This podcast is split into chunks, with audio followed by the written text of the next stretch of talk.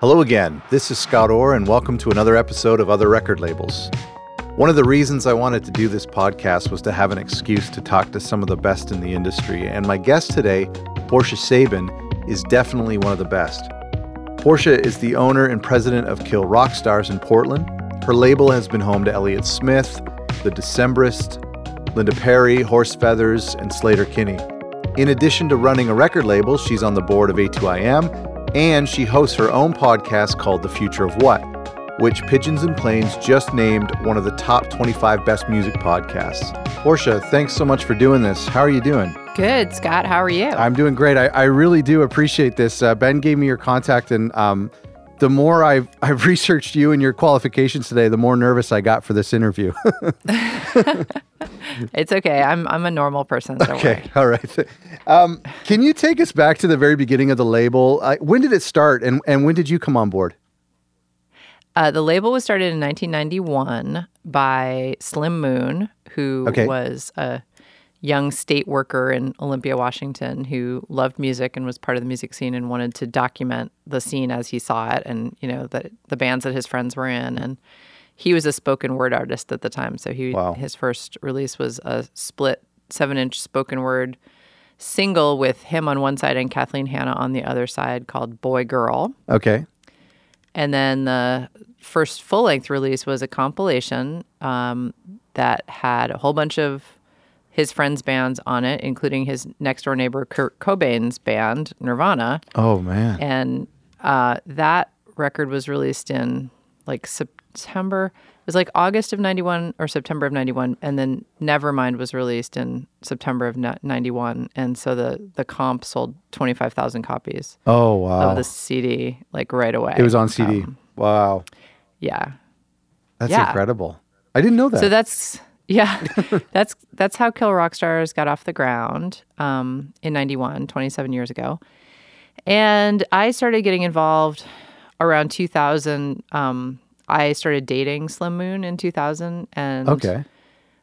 I was at the time I was in a rock band in New York. I'm from New York, and um, I was in graduate school. I was getting a PhD in anthropology from Columbia University, and uh, we had this long distance thing for a while. And then eventually, I moved to Olympia to do my dissertation research at the Evergreen State College, and um, so I started doing some like odd jobs around Kill Rock Stars, like one time our press person went on vacation went on tour with her band for a month so i did press for a month. And then at one point we lost a you know he lost his production person so i did production for like a year and a half. Um, you know so it's like i started doing these sort of odd jobs but it was it was still like a very separate like world. Like right. i never had any pretensions to really work at the label. I was um, i was going to be a, a professor. Wow. And um, but in in 2001, which is when I quit quit my band, um, I started managing bands, and I started my own management company called Shot Clock Management. And um, in 2005, I started managing uh, one of the bands on Kill Rock Stars, a band called The Gossip from okay, Arkansas. Yeah. yeah. They had moved to Olympia from Arkansas. They were like 18 year old kids. And um, I managed them for three years, during which time they went gold in the UK. Wow. They um, got signed to a major label. They got they signed a major publishing deal. Um, like a whole bunch of stuff happened during that three year period. That was like pretty serious. I also graduated. I got my PhD and I got a postdoctoral fellowship at the University of Washington in Seattle. Oh my! Goodness. So I was commuting from Olympia to Seattle every day, and then you know, flying to London like every third or fourth week. Um, it was nuts. Like it was a really insane nuts time. Oh, and I also married Slim, so we got oh, married. Um, That's great. And when did you guys get married? In 2004. 2004. Awesome. Yeah, so we've been married a super long time. It's crazy. um, but uh, what's the what's my oh yeah so um, in 2006 one day slim came home from work and he was like you know something i've been doing this 15 years i think i'm tired of it i want to do something different would you take over the label and shut it down shut it down yeah shut it down so i was like well um I have to think about that. And so I'm thinking about it as I'm commuting to, you know, Seattle every day. And I'm like, man, I hate this commute. and I kind of hated my postdoc too. Like it really wasn't fun. And I was finding out firsthand that academia was not the um you know, it's like after you you go to grad school for a super long time and you think you want to do it, but I found out also that a lot of other people go into grad school with their eyes way more wide open than I had. Okay. Like I just really wanted I was just really interested in the subject. Like I love anthropology. I was totally interested in it. Love teaching. So, you know, I thought this sounds cool. But like, you know, when you get into it, you're like, oh man, this is um, maybe not a field that I really want to be a part of. It's pretty dog eat dog and hectic. Right. And, you know, if you're going to be a professor, you need to really be willing to, you know, I mean, the competition is so tough. Um, you know, I would have needed to be willing to move to, you know, Tulsa or wherever Oh, I see. I see. you know, and and and to get whatever job I could get. And I kind of wasn't into that. And then also at the same time, I'm you know managing this band that's going gold. Uh, we're totally my management business is totally flourishing, and I'm having a really good time. So I'm like, well, you know, one of these has got to go. That's so crazy. It's such a weird. I mean, I've heard so many weird trajectories into the music business. Like, it's so crazy. Like, I was talking with Corey from Three Lobed a couple days ago, and he's a full time lawyer. And it's just so it's so bizarre how some, not. I just assume everyone is starts off the same way, but that is so fascinating. So he, okay, so Slim wanted to wanted you to shut down the label. He wanted you to take over and and shut it down. What did that mean? Well, that's and that's the thing. It's like I kind of um I it also kind of didn't sound like a real long-term commitment to me. It sounded like, well, he wants me to take the label over and shut it down. I'm like, I guess I can I guess I can agree to that, you know. Yeah. And then at the same time, because I'm like, well, then I'll just be doing music business full time. And, you know, I didn't, I'm not like a huge long term planning person. Okay. So I wasn't like really worried about it. I was like, I'm sure that'll be fine. That sounds okay. um, but at the same exact moment, he was like, and I'm applying for this job in New York City at Nonesuch Records, which he got. So at the Oh. same moment that I took over the label, we moved to New York. Oh. So it was total chaos. Like I was on the East Coast, the whole rest of the office is on the West Coast. I'm trying to do a job I don't know how to do from 3,000 miles away. I'm flying to London all the time. It was nuts. wow. Yeah, it was nuts. Um, but here's the thing: he had already slated 27 records for for 2007. Oh. So we had to put out 27 records. And so, you know, the, my first and most important piece of business was, you know, how do I figure out how to run this label? How do I figure out all the pieces of things that I'm supposed to be doing? And we have to put out all these albums that, you know, had already been delivered and we had art and, Yeah. you know, there's stuff in the works. Like we just had a whole schedule of, of releases. So I just dove in and, you know, poked my head up at around like November of 2007 and was like, hey, this is kind of awesome. That's I'm amazing. fun. And you're running from great. you're running it from New York, but the where was the the label was originally based in Olympia? Olympia, Okay, Washington. Yeah, okay. Olympia, Washington. And then um, in 2007, the same year, uh, we uh, two of the people who worked at Kill Rock Stars moved to Portland and opened a Portland office. So we were kind of like a three. We had three cities. We were in three cities. Which was crazy. And then um, my husband got laid off after eight months at Nonesuch, and he came home on Friday and he was like, "What do you want to do?" And I was like, "Get the hell out of New York City! Like, this is terrible." Because it was just, it's just New York. I mean, I grew up in New York. New York is my home, Right. and I, we were living like ten blocks from my mom. But still, it was like, it just was too much. It's, it's so hard to live there. I don't know. You know, I kudos to people who can do it, Right. but it's All right. just the stress level is is out of control. So I was like, let's get out of here. Um, so we thought about where we wanted to move to, and we ended up picking Portland because, you know, Maggie and Ben had already moved here, and we already had a Kill Rock Stars office open here. So I was like, well, let's just go to Portland. It seems like a perfectly nice place. We've always liked it in the past. Right. I mean, there was like not a ton of thought. I have to tell you, that was it. But it, it so seems like Por- moved here. it seems like Portland is kind of a um um uh, like a great art scene and and it and there's a lot of labels from Portland. Oh yeah. Was that the no, case no, in 2007? Yeah, I mean, the thing is, there had always been there. There was always a funny pipeline between Portland and Olympia. um, most of our biggest artists on the label had actually come from Portland, and that was not by design. It just happened. So, you know, two thirds of Sleater-Kinney are from Portland. Um, Elliott Smith was from Portland. The Decemberists are from Portland. Right. You know, sort of, it just kind of fell out that way, which was weird. And you know, people would move to Olympia to go to Evergreen or whatever, and then move back to Portland. I mean, that's what happened with Sleater-Kinney Okay. Um, and and so Portland just seemed really and it, you know Por- Portland is a good stop on tours like there's always Yeah. going to be bands coming Yeah. through so we thought it would be a perfectly good place to live um, you know but uh, I, I'm not like we didn't we didn't like really think like you know weigh every single detail we were just like yeah Portland sounds cool we like it there and were you music scene like were you still managing gossip or what was happening with that? yeah I managed them until halfway through 20, 2008 Okay. Yeah. But um, so we moved to Portland, opened, you know, actually ended up moving the office to a different location. But yeah, uh, moved into the, the Portland office of Kill Rock Stars and been running it ever since. Um, we did not shut it down, as you can Yeah. tell. Yeah. Yeah. What? Did you, did you just say like uh, I'm going to keep this going? Are you still in the process of shutting it down? Is that the thing?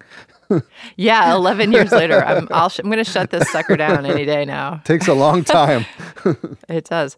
Um, I think, well, I think really what happened was over the course of 2007, 2006 and 2007, I found some bands that I really liked and I signed those bands.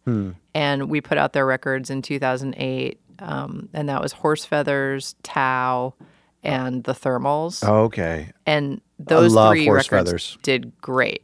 Yeah, Great band. Those all those bands did great. Totally. And so I was like, "Hey, I'm pretty good at this. Like, this is awesome." so, um, and of course, then I, you know, immediately signed bands that completely tanked. But that's okay. it's okay. It's all right. What was Um, the it was like Sorry. sorry. So 2000. Um, so when you started 2006, 2007, and and and you've brought us up to about 2008 now.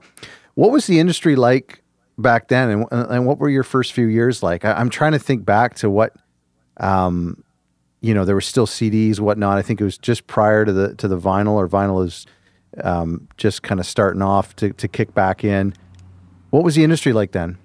Yeah, that's actually a really interesting question to me for for you know because I do what I do. Right. Uh, you know, we we had stopped doing Kill Rock Stars had stopped doing vinyl um, for several years. At Okay. the point when I took over, Okay. we did not Slim did not put out vinyl for Interesting. anything, and it took uh, maybe a couple years. I remember we had moved to Portland. I think maybe 2008, 2009 when we started doing vinyl again.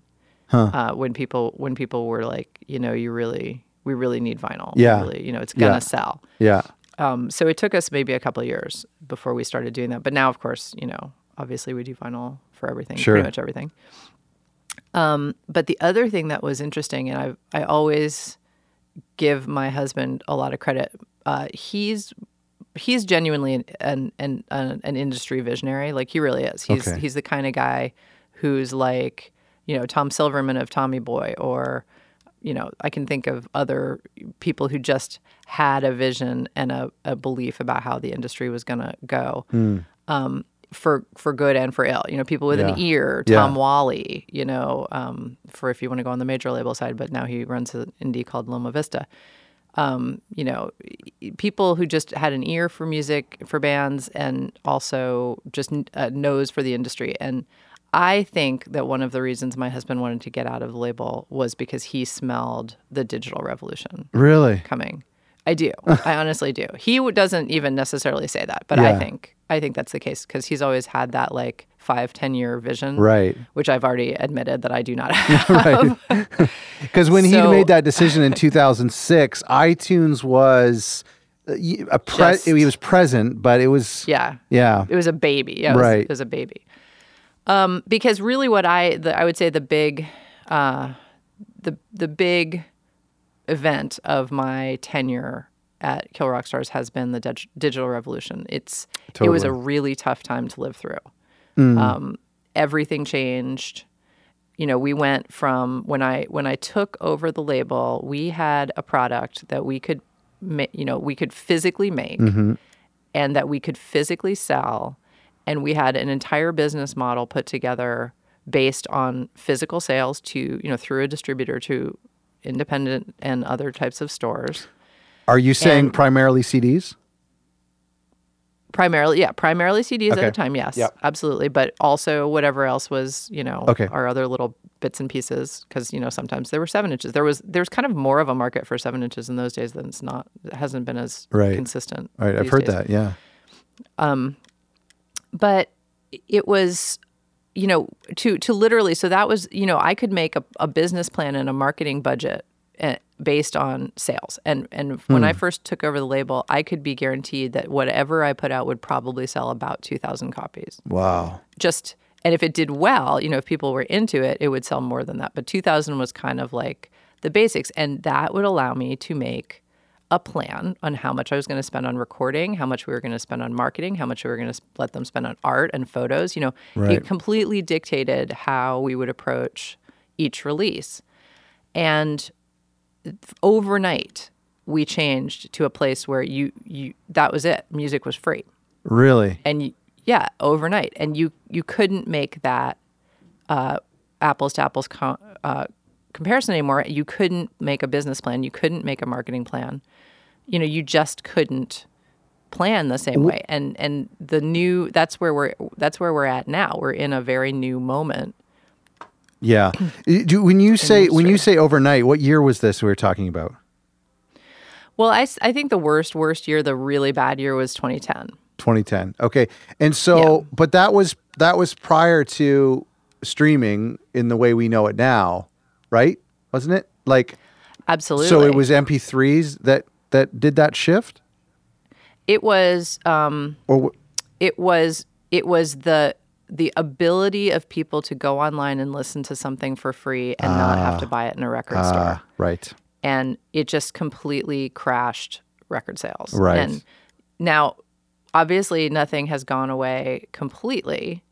Um, you know vinyl ha- is is nice and healthy. And even the cd you know i was in a board meeting the other day and saw a slide of um, of uh, different formats over the last I think 15 years was the slide I can't remember Yeah. 10 or 15 years and CDs have only declined 30% Wow. in a in a time when um, digital downloads have declined 60%. Wow. Yeah. So, Right. Mm-hmm. you know, all this talk that you see in the news these days about the death of the CD, I kind of would myself have a little, you know, give people a little pause because I think 30% in 10 years compared to 60% in 10 years is actually, you know, I- think we're all agreeing that there's the death of the digital download, Right. but I don't, you know, I don't necessarily think it's true about CDs. And there's certainly artists that we still need to make CDs for, you know, because they're mostly a right. CD. That's true. Yeah, I've heard that too, and and I think it's really kind of um, centric to where um, to different cultures. Like I know, I'm sure there's other countries where CDs play a, a bigger role, and I think there's other genres where um, and demographics where CDs are still present. So I yeah, I'm I, I'm not surprised by that. Yeah, and I mean, you know, I think everybody is sort of continual, continually surprised when they think about it because of the changes in technology in terms of like Apple just quit making, you know, MacBooks with a CD Yeah, drive. right, right. So That's it's true. like people send me CDs and I'm like, what am I supposed to do with this? yeah, I don't I have know. any way of listening to this, you know. But cars have CD players still. Yeah. I mean, and lots of people drive cars with CD players, so that's one big way that people listen to music. And then you know, still a lot of people have stereos with CD players. I mean, so it, it totally depends on the demographic. Mm-hmm. But if you get right down to it, you know, older people who are the people who are more more likely to buy CDs are the ones who are more likely to buy music in the first place. Right. So yeah. you know, you can't count those people out. That's really good. I'm yeah, no, that's really interesting. Um man, okay, so so so where we so we're talking about tw- 2010 was was uh, a rough patch. Was there I mean, I'm hoping there's a a, a, um, a light at the end of the story, but is there was there a time where things started to shift and and you started to see a little bit of hope or is it constantly changing where uh, you, everything is unpredictable with each release? Well, I will say, you know, 2010 was bad, and I think 2011 was the year that Spotify came to America. Okay. I think. Um, you can fact check me on that. I'm not Sure. totally sure. Sure. and I was extremely, you know, we were all spouting the same narrative at that time, which was, you know, streaming music is is devaluing music, and I'm not going to accept a rate of 0.0043 Right, cents right, per stream for a song that you know could cost 99 cents if you're buying it on a, as a download. yeah. Um, and so I kept my whole catalog off of Spotify for the first year. Okay. And then I had a band, Horse Feathers, in fact. Uh, my friend Justin, who is the singer in Horse Feathers, he came to my office. He they had just gone on a big national tour, and he was like, "Portia, we got to be on Spotify." And I was like, "Really? Why?" He's like, "Every single night, kids would come up to the merch table and say, "Why are you guys not on Spotify? Like, I can't find oh. you on Spotify." And I was like, "Oh man, like, Yeah. damn it!" Interesting. so annoyed.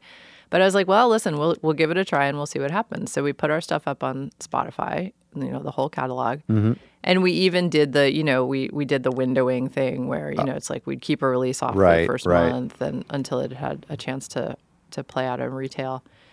And um, you know, the numbers from Spotify are just absolutely insane. They've just been growing and growing and growing and growing. And so Spotify and other streaming services have created a very significant new income stream, which at the moment is pretty stable. So that's been great. You know, we're all very Yeah. happy for that.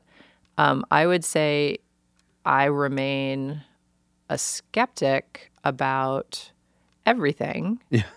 because you just never know. And I, I would, you know, I think one of the nice things about being an independent label is that independent labels are small enough and our overhead is is manageable enough that we can be nimble and we can Sure. change up if necessary. You know, I mean, I True. remember I think it was 2010. I think we only put out one record the whole year because I basically told my staff I was like, "Well, you have a choice. You can get a paycheck or we can put out records." Wow. but this is it like we are we are gonna be lean and mean and we're just gonna you know survive put Mm, yeah. our heads down and see how we if we can stay in business and then we did thank god and you know as we've as we've come along come out of that time you know it's gotten better and better but um but that's that was rough and you know i i interview people all the time on my podcast and lately i've been interviewing a lot of people who started labels in 2010 Wow. and I'm always just like, oh my God, Yeah. how did you do that? That's so incredible to me because I'm like, that is the time that I'd be like, you know, toilet paper salesman, um, you know, win- window washer. Right. Like, what else can I do? Um, uh, we're hopping all over the place, and I want to, I want to just, I want to camp out on, on streaming just for a sec because it is such a, um, it's such a popular thing, and, and it's, um, uh, it's so mysterious right now.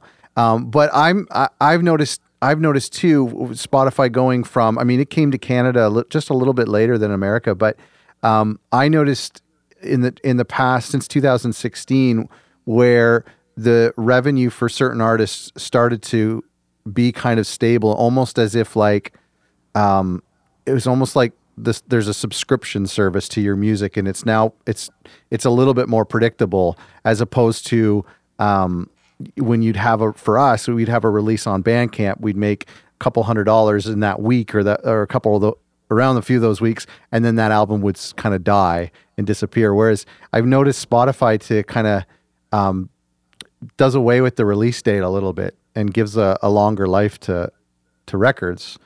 Um, anyway, I want to ask you: Did you pivot your promotional efforts to focus on Spotify lately? Is that like when that kind of did that shift? Like, how does that change um, the way you guys do things? Well, um, that's a good question. You know, I had a lot of trouble.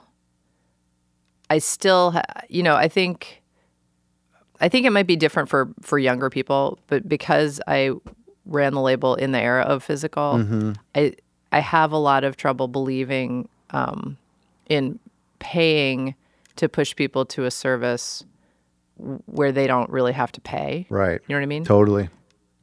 So we actually did no marketing with Spotify of any sort. Um, And recently, just this last year, we actually did start doing some marketing, but it's because the services have been stepping up uh, and offering, you know, some help Right. in various types of marketing. Okay. So it's more like I'm willing to do it if they're willing to contribute too, because that, hmm.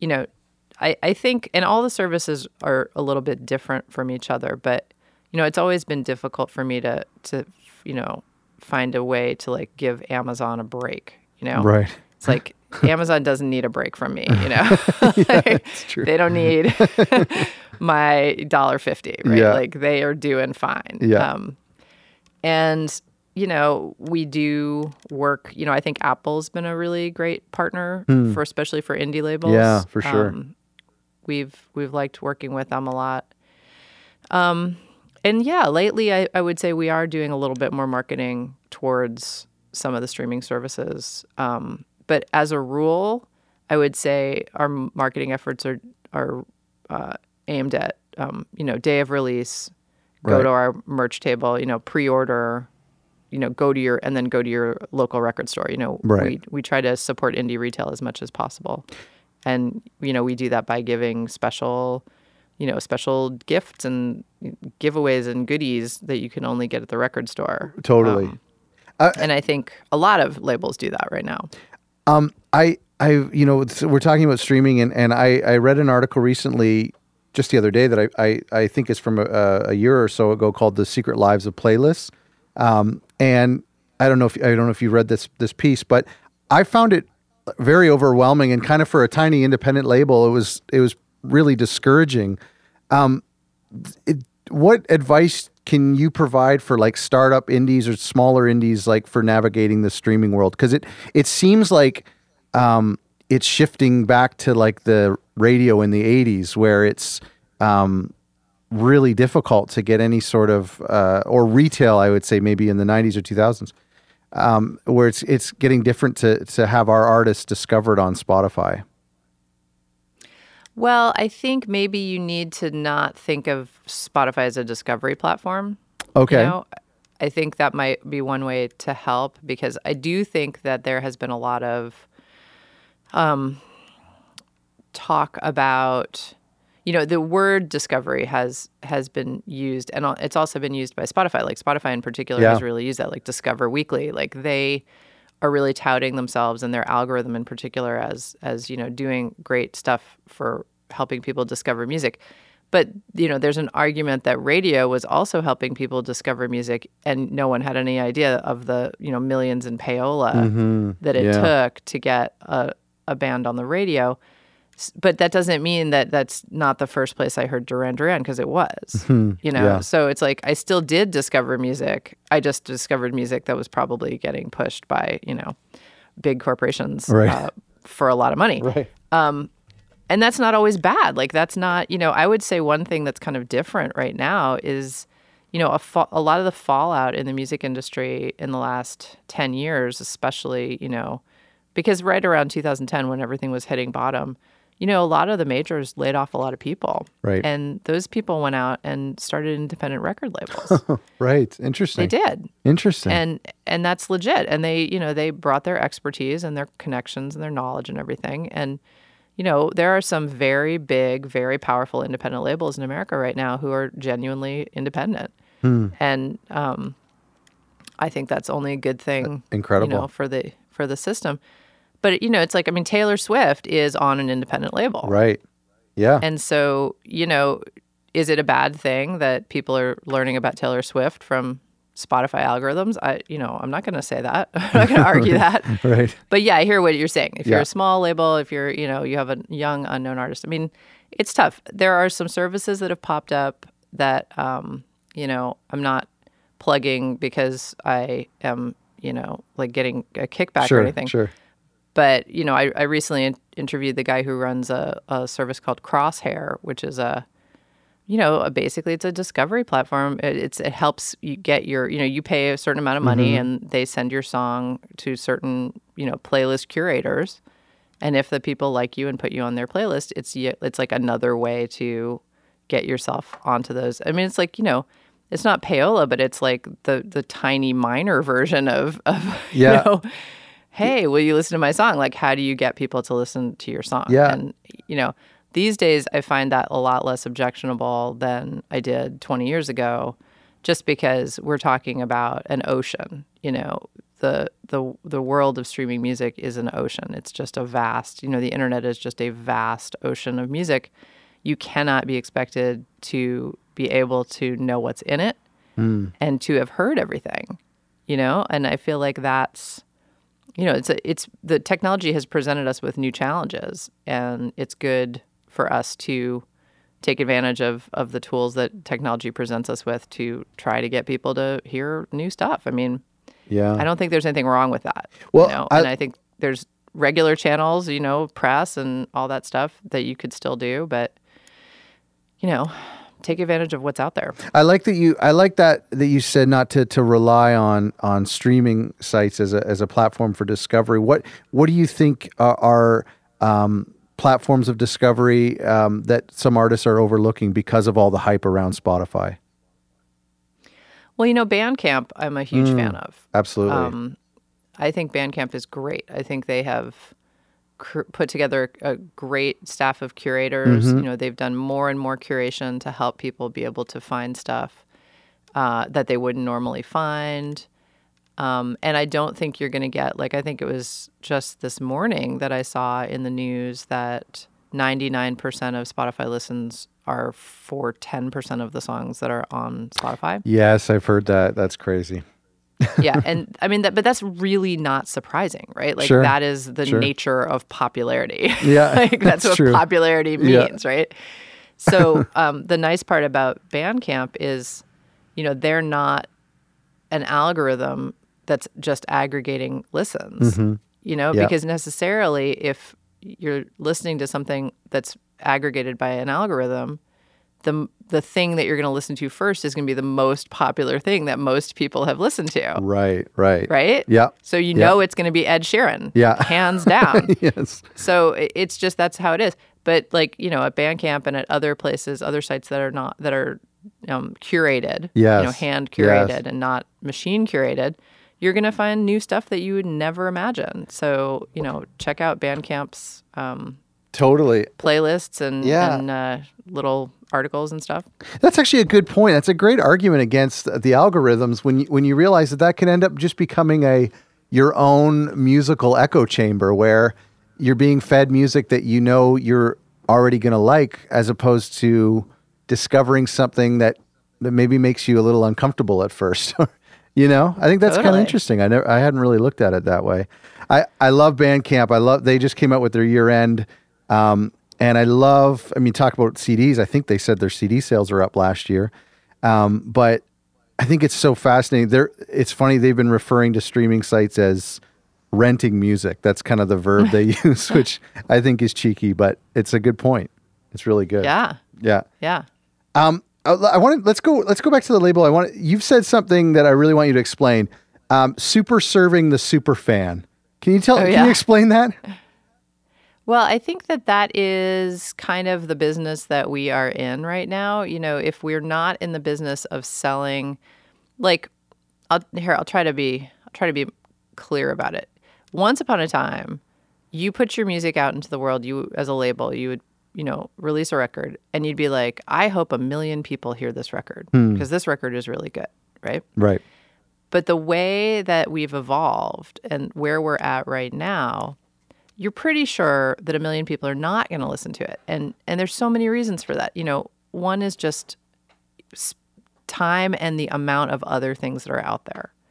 You know, Right. we're we're comp- you're competing. You're not competing against a thousand other songs. You're competing against like a billion other songs. So it's not possible, right? It's just not possible for your thing, even if it becomes NPR Song of the Day, or even if it's you know ten point ten on Pitchfork or whatever. It's like no matter what the thing is that's pushing it, you're still not going to get every single person in the universe to listen to it, mm, right? Yeah. So, what can we do? Well, we can find the people who love the artist and we can give them more, hmm. more and more and more, you know, because those are the people who have a proven track record of being interested in this artist and loving this artist and wanting to support this artist, which is, you know, a, an urge that fans do have. Yeah. And so you have to give them opportunities to do that. I mean, I learned that from Benji Rogers of Pledge Music like seven years ago or eight years ago when Yeah. he he was like, you have got to give people the opportunity to pay more, you know, because if you don't, you're leaving money on the table. And Right. I could not agree with that more. Like you have to give. Listen, if your CD is ten bucks, you have to give that's great a bunch of people will buy it at 10 bucks because they want the cd but if you have a cd plus the band will cook you dinner for a thousand dollars Yeah. you'd be Great point. stupid not to do it Yeah. because guess what there's five or six people out there who would to- totally do that Yeah. who would totally pay a thousand bucks to get the band to make them dinner or whatever um, and you'd be leaving that five thousand bucks on the table if you don't put that out there as an option so That's a good point.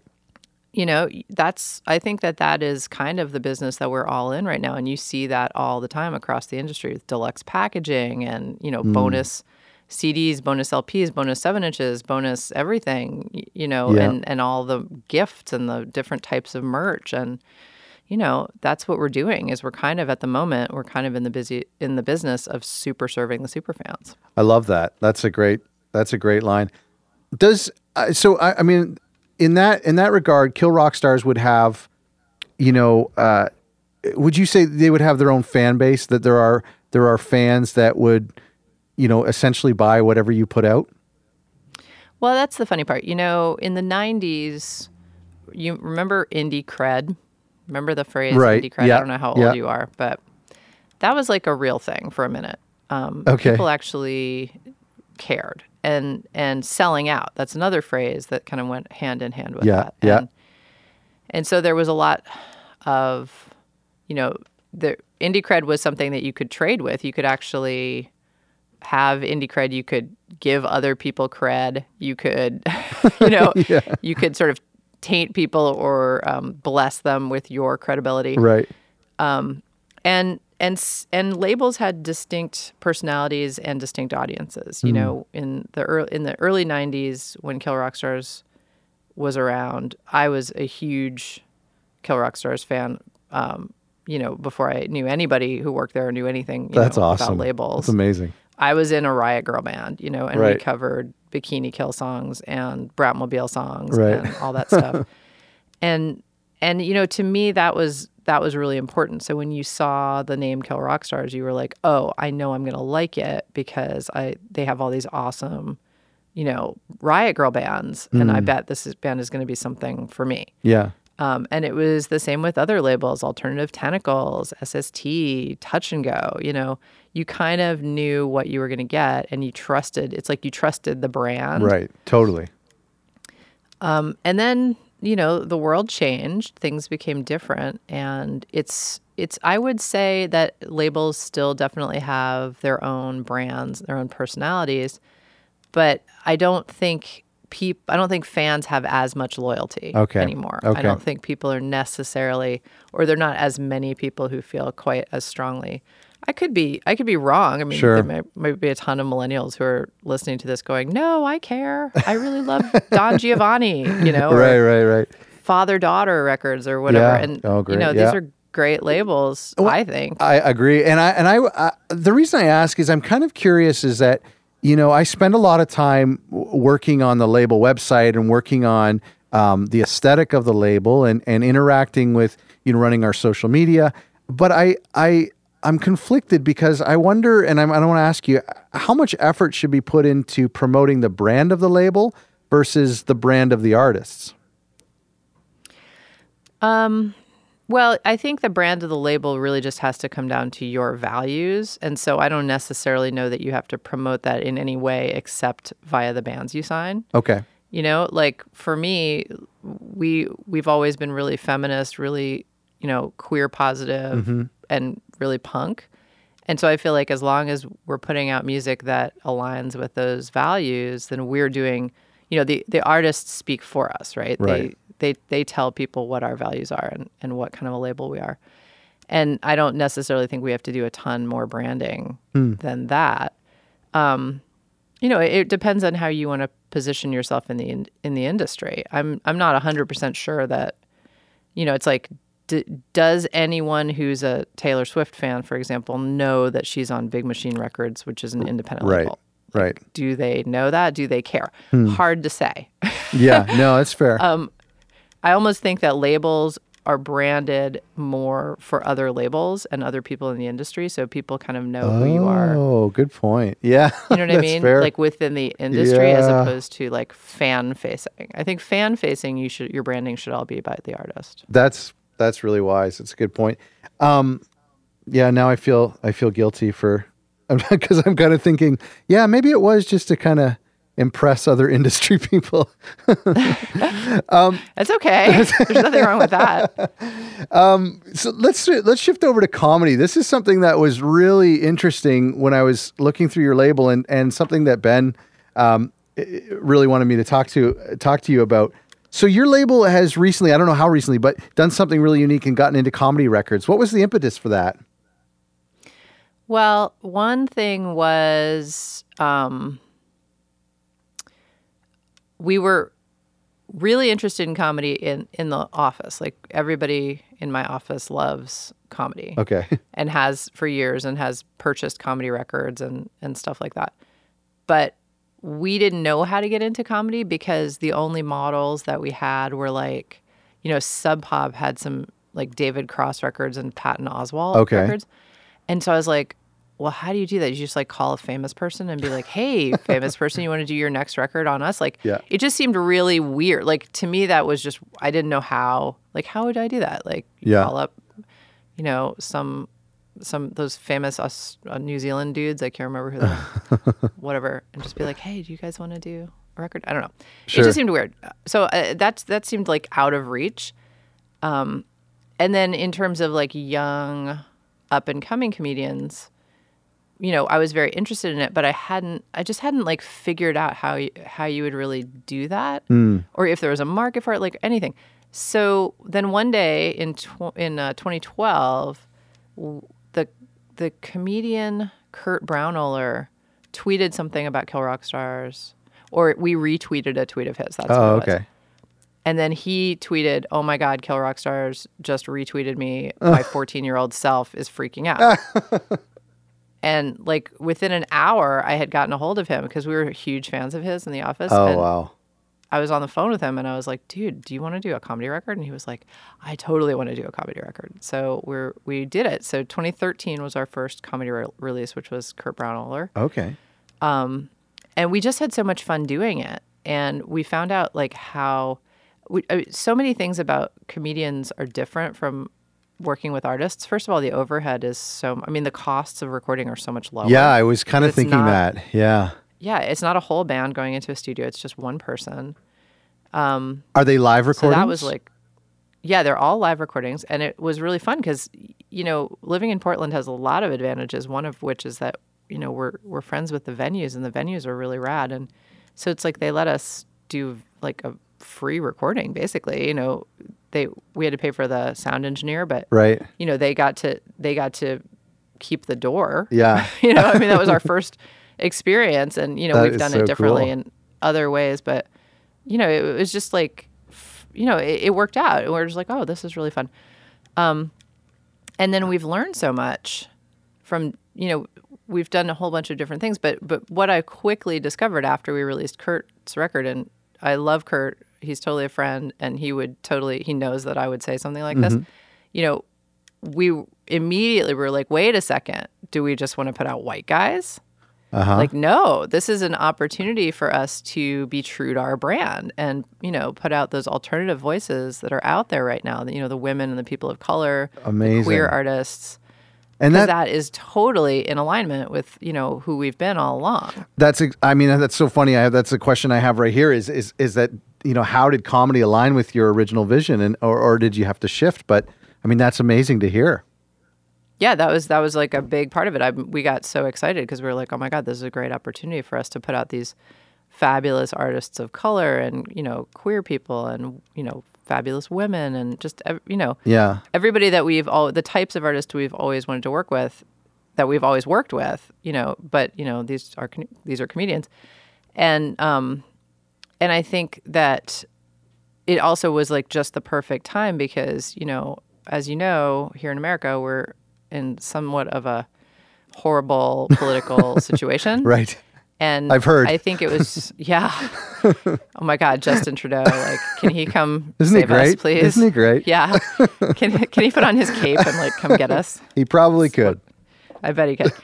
Um, but he- it's like so we had all at the same exact moment not only a lot of um, you know alignment with who we wanted to be working with, but we also had a lot of alignment in terms of people who had a lot to say, mm. and you know there was a lot of sort of speaking truth to power and a lot of you know personal truth happening, and I, we just got so excited because we were like, this is this is exactly. I mean, this is Bikini Kill. This is Bratmobile. This is Huggy Bear. These are like those Riot Girl bands that were Right. so honest in the early '90s about their experiences and their political vision and beliefs. And so I just was thrilled that we had an opportunity to sort of dovetail with our, you know, 20 something year old self. Yeah. Well, I mean, okay. So I want to ask about the audience for comedy records because I'm I'm a little ignorant in all of this. Um, I've never bought a comedy record, although now that I, as I was thinking about it last night, I was I do remember like friends having, you know, um, uh, CDs of um, uh, totally uh, blanking on on some comedy and musical comedy records. But but anyway, it, it, I do I do remember like a, a time where my friends would have like an Adam Sandler or Dane Cook or something like that in high school. But it, um, what does the audience look like? Are you go, are you doing these on vinyl? Are they are they strictly digital or uh, who like what type of people are buying these and how are they being consumed? Well, we learned, you know, Okay. we, we tried a lot of things. And I would say the bottom line is that uh, comedy records are 100% digital download. Okay, okay, that makes sense. Um, and we don't we don't run them on the streaming services at all because that would make us no money because people you know the thing about a comedy record is you want to hear all the bits on the record right, but you probably only want to hear them once. Right. Okay, that makes sense. so streaming makes no sense. It's not going to make anyone any money. And downloads are awesome because people want the whole record. They don't want just one cut off the record. Yeah, yeah. So it's it's been uh, it's been great in terms of that. Um, CDs we discovered uh, indie retail, you know, rock, rock mom and pop rock shops Yeah. don't do great for Sure. selling CDs. I, I think people aren't going in there looking for comedy CDs. Yeah. So it just that wasn't the greatest. Um, artists like to sell CDs on the road though. Mm-hmm. That would make so sense. So now the way we do it is we um, we offer artists the opportunity to make CDs. Like we'll make a few hundred CDs for them that would uh, make sense. for if they're going, you know, if they're going on tour, and you know, we'll just say how many do you want, and we'll make them, and that'll be that.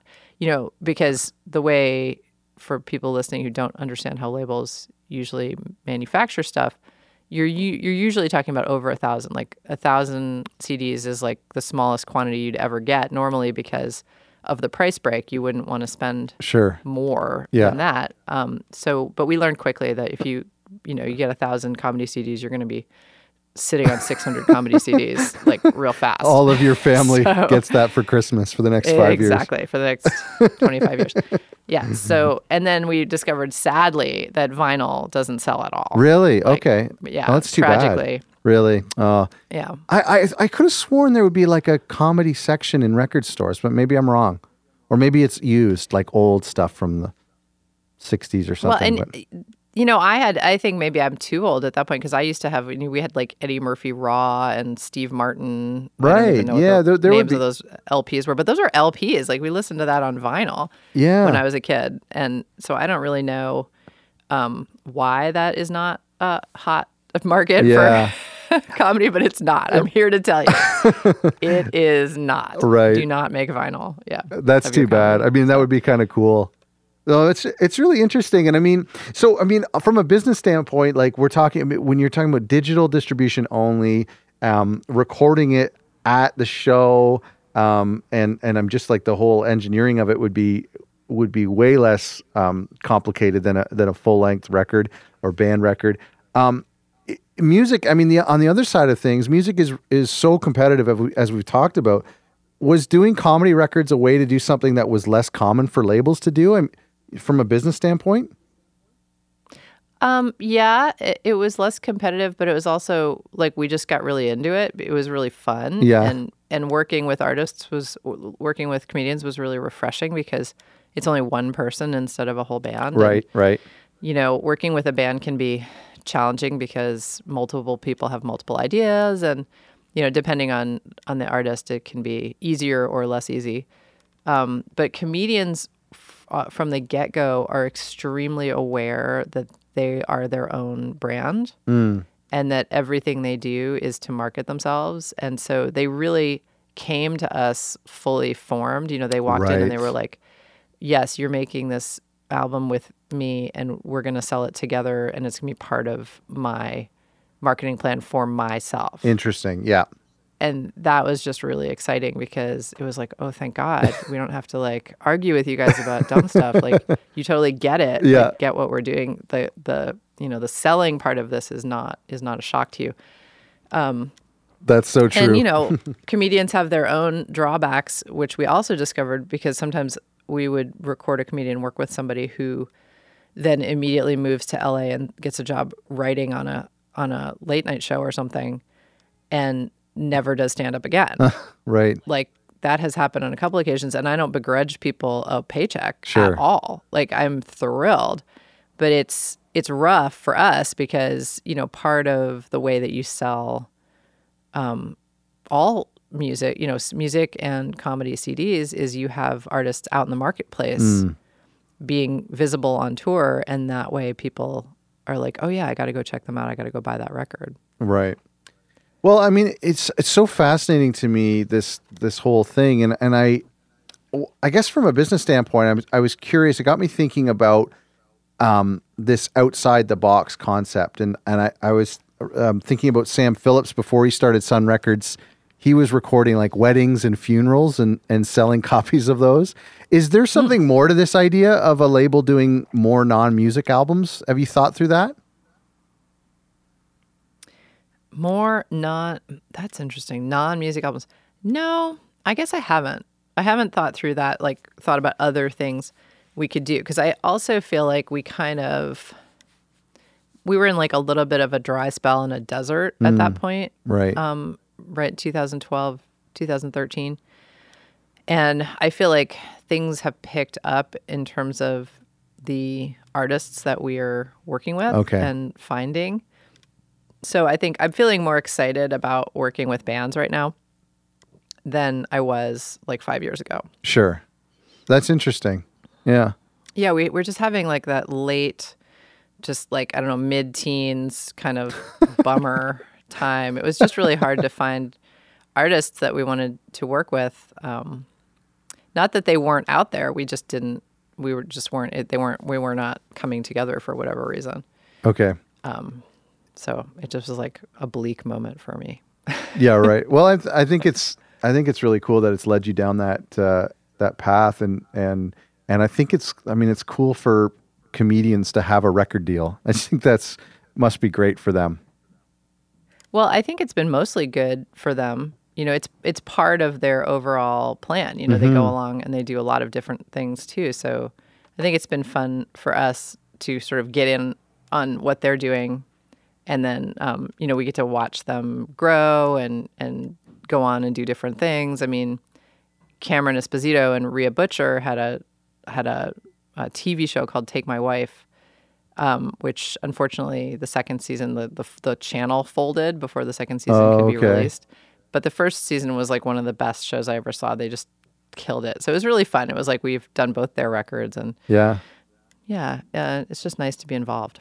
Um, moving over to the podcast. So you you run a podcast called The Future of What, and um, you've got over hundred episodes. How long have you been doing that? Started in 2014. Okay. Um, What was what gave you the idea to do a podcast? well, I think I started it um, as a radio show. Okay. Uh, and it's still on the radio in, in several different markets, like nine markets or something Wow. around the country, uh, including here in Portland. It's on X Ray FM. Right. Um, But I think I just was really inspired to do it because I was so tired of, you know, the music industry has such a bad rep mm, Yeah. in, amongst people, and especially throughout this whole digital revolution. You know, one of the reasons that people often gave for feeling fine about stealing music or taking music for free yeah. was they're like, well, the labels never give the artist any money anyway. Right. You know, that was a- an excuse I heard a lot and read a, in a lot of articles. You know, people were just like, well, why should I bother paying for music? Because that's just going to go to the label and the label just, you know, goes and buys another yacht or something Right. and never passes Right. that money on to the artist. How many yachts do you And- have? Yeah, exactly. Oh my God. and you have no idea.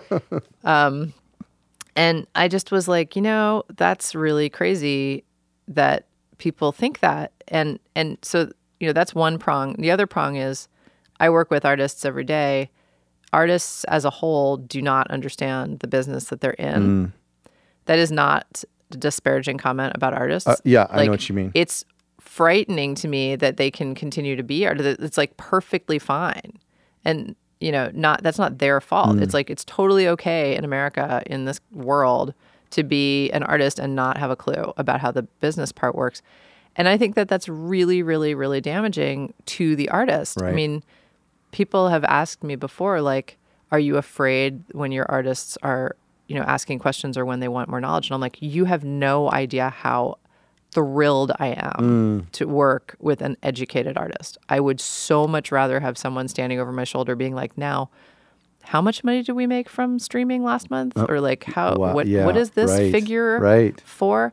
I would so much rather have that than have people have no idea because when you have lack of knowledge, and I think this is across the board, and I also think this speaks to the larger political situation in our country.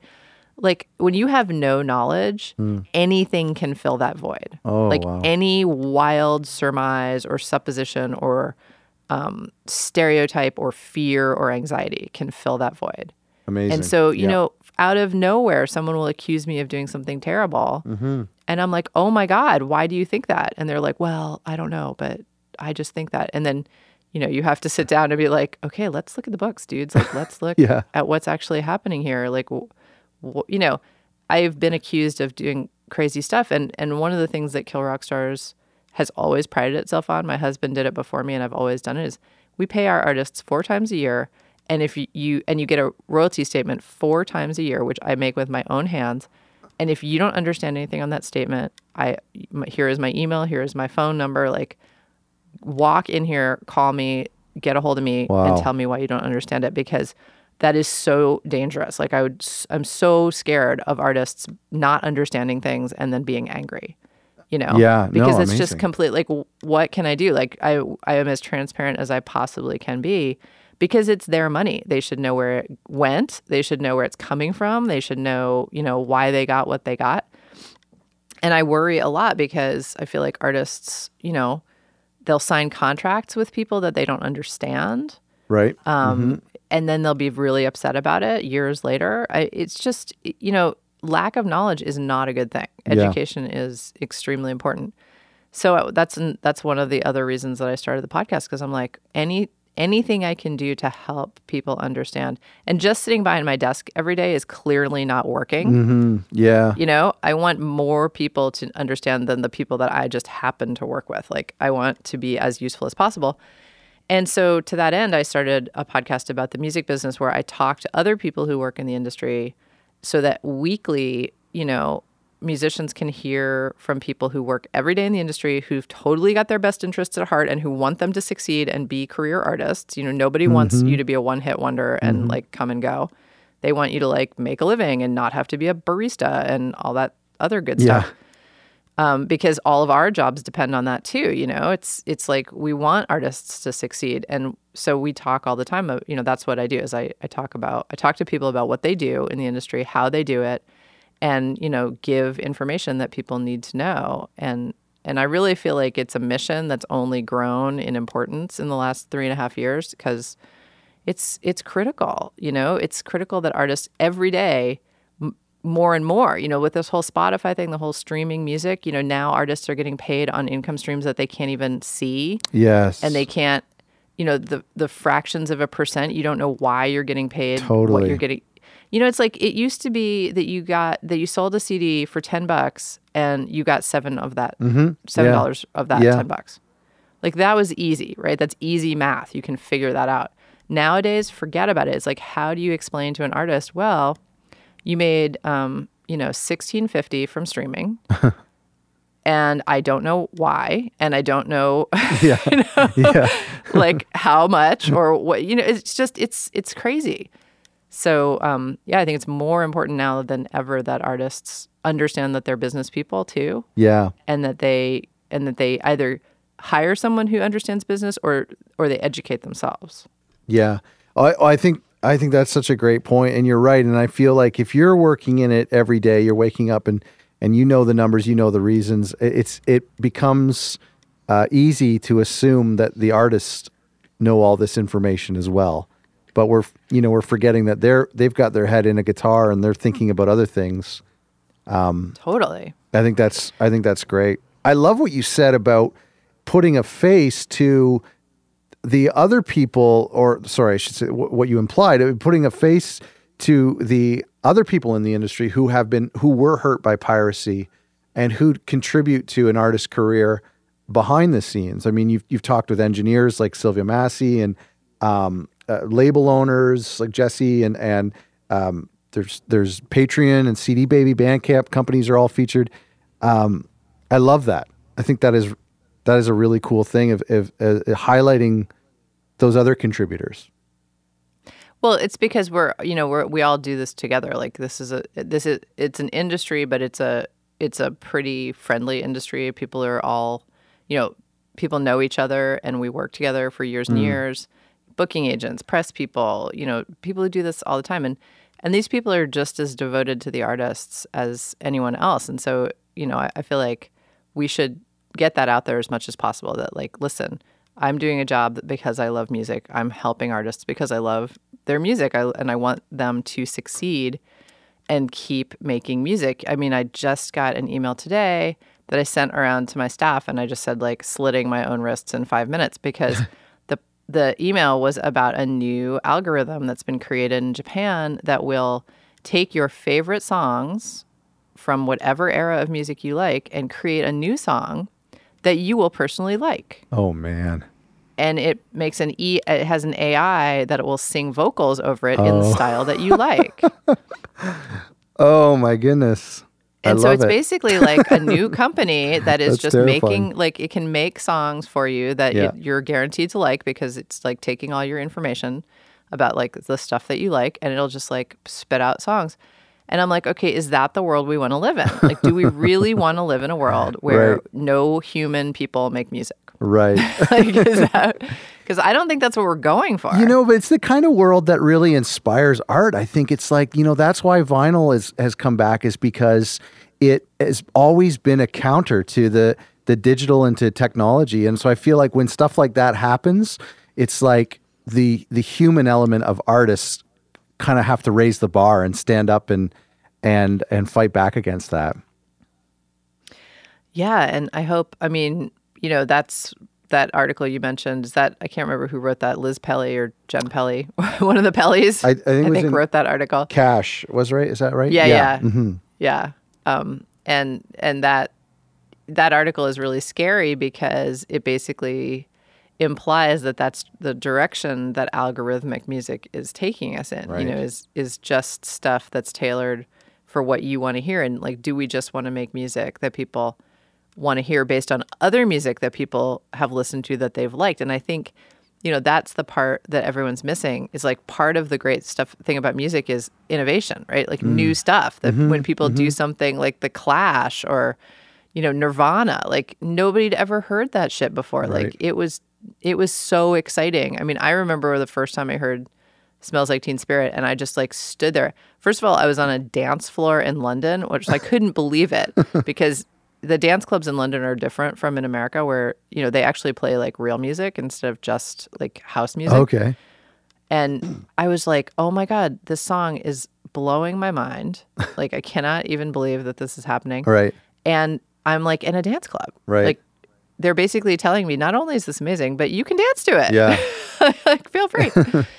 um, yeah. So it's you know innovation is is half the the half or more of the the magic of music, and and to to think that we're gonna move to a place where you don't have any innovation, you just have like the same stuff recycled because Right. like you like Right. Yeah. like yeah. such That's and right. such, you're gonna love this thing that sounds just like it. That's terrifying. Um, I don't want to take any more of your time. I, I've I've loved chatting with you. This is, I mean, this is so great. I just there's so much um, information here. I'm just getting distracted with with thinking about these these philosophies. You're, um, I really, I'm just curious. I'm really grateful for that you've done this. You you do a lot for the indie label community. You're part of a label coalition that that Ben was telling me about, and we we talked a little bit um, about that with him. You're on the board of of A2IM. Um, you do Yep. your own podcast, which you talked about, and, and and you've done a lot of other shows, and you and you're doing this podcast. What like what motivates you really to be so generous with your time and, and knowledge of the industry? Because it's not normal, I don't think. Well, uh, that's funny. I, I mean, I, I don't know if it's not normal. Like to me, it ki- seems kind of normal because of the people that I, I get to meet all the time. I mean, that was really, you know, I got involved with A2IM about 10 years ago. That's the Indie Label Trade Association in the yeah. US. And when I started to meet other label owners, like I, I feel like being a label owner can feel very much like you just live on an iceberg Yeah, and you're just by right. yourself and and I really felt that way a lot. I I only knew a couple other people who ran labels and they were definitely men, you know. Right, yeah. Which there's nothing wrong with being a man. It's just that I was kind of like, well, here I am Right. on this weird iceberg. Um, but when I started going to A2IM meetings and meeting other people who ran labels, it just really started inspiring me um, by making me realize that, like, wait a second, what I do is not that unusual. A ton of other people do it. And everybody does it in a different way, and everybody's got a different take. And, you know, such interesting people decide to start indie labels, and such interesting people end up running indie labels and, and are in the high ranks at indie labels. You know, Yeah. I've I'm all, I've just loved meeting the people and working with people, and now I've been lucky enough to go around the world and meet. You know, I was at um, IndieCon Australia last year, which is the um, the conference for uh, the independent labels in Australia. Hmm. And oh my God, those people are so awesome! Like it was so fun. It's That's it's like you find your tribe. You know, Yeah. like these tribes are right, around the right, world right. and it's just you know i love these people and i think part you know part of it is that i just lost any shyness you know it's like if i ever had any shyness or fear i kind of got over it. And i think that's probably just age right? You just get old to to a certain age and you're just like fuck it. Like i don't care anymore. You know what are you going to True, do? You true. think i'm stupid? Fine. That's fine. I don't care.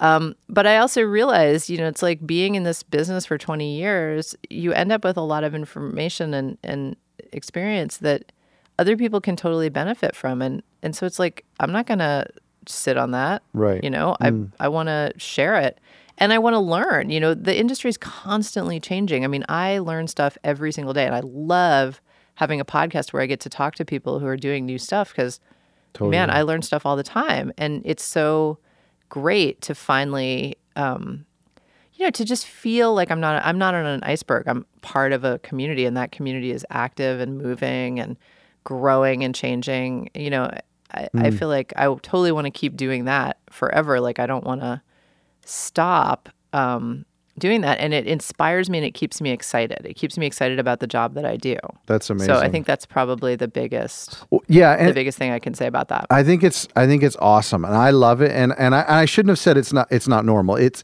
it's just not something you would expect in any business, really, for people to be so, um, uh, you, to to to be so generous with with um, experiences and to share different challenges like that. And but I think it's great, and I have I have seen it a lot, and and I, I guess maybe it's just coming from I always assumed, you know um, it's like what you were talking about filling that void. You just think, man, these labels look like they've got everything so figured out. They must be these really uh, evasive, intimidating people.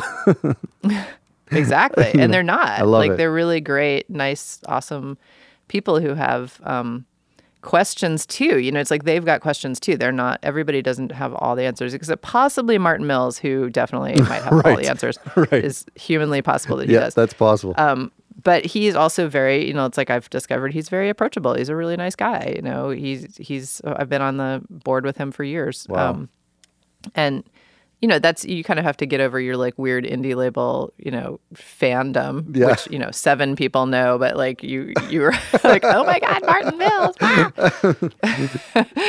but um, you know, it, it's it's like, and I, I really do think age is part of it because I there's some I have some friends who are younger who have been running indie labels just for like a few years and they're maybe in their late 20s and early 30s and i think it's harder for them to step up because i think you're still pretty unsure of yourself at that age Right, but i'm serious right. about like there's an age after which you just do not give one flying f you know what i mean like you're just like what what are you gonna do Well, I love it because we've all benefited from it. So it's it's been great.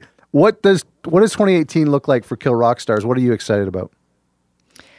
Well, I am excited about Horse Feathers. Uh, we have Oh, a they new have a new record, right? record. Yes. Yeah, coming May fourth, and it's unlike any of his previous records. Well, let's let me amend that. It's a lot like his previous records, except that instead of doing all of his dynamics with strings, which Mm-hmm. he's always done, he got like a northern soul rhythm section. Oh, It's Unbelievable. interesting. Unbelievable. It's so cool. oh man, I can't wait. I remember seeing that incredible. announcement. I'm excited for it. yeah so that's that's my big thing i'm excited about. And then we got a few other records coming out. We've got um two comedy records so far. Um Okay. we got a great new band from portland called lithics which i'm very excited about. Uh yeah i mean you know it's stuff is stuff is happening. There's still stuff in the in the world that you can get excited about and that's always nice it's like you feel like you're still alive Right. in the morning you're like oh i love this music i love it that people i love it that bands are still making awesome music you know Yeah, that's so refreshing and makes me feel so much better Totally. And I, I just I, I think it all comes down to that that feeling of clicking a track and and just getting those goosebumps, like what you were talking about on the dance floor in London. Yeah That's the absolutely that's the feeling. Well, thanks so much, Portia. I I really really appreciate it. Um, it's been so much fun to talk to you.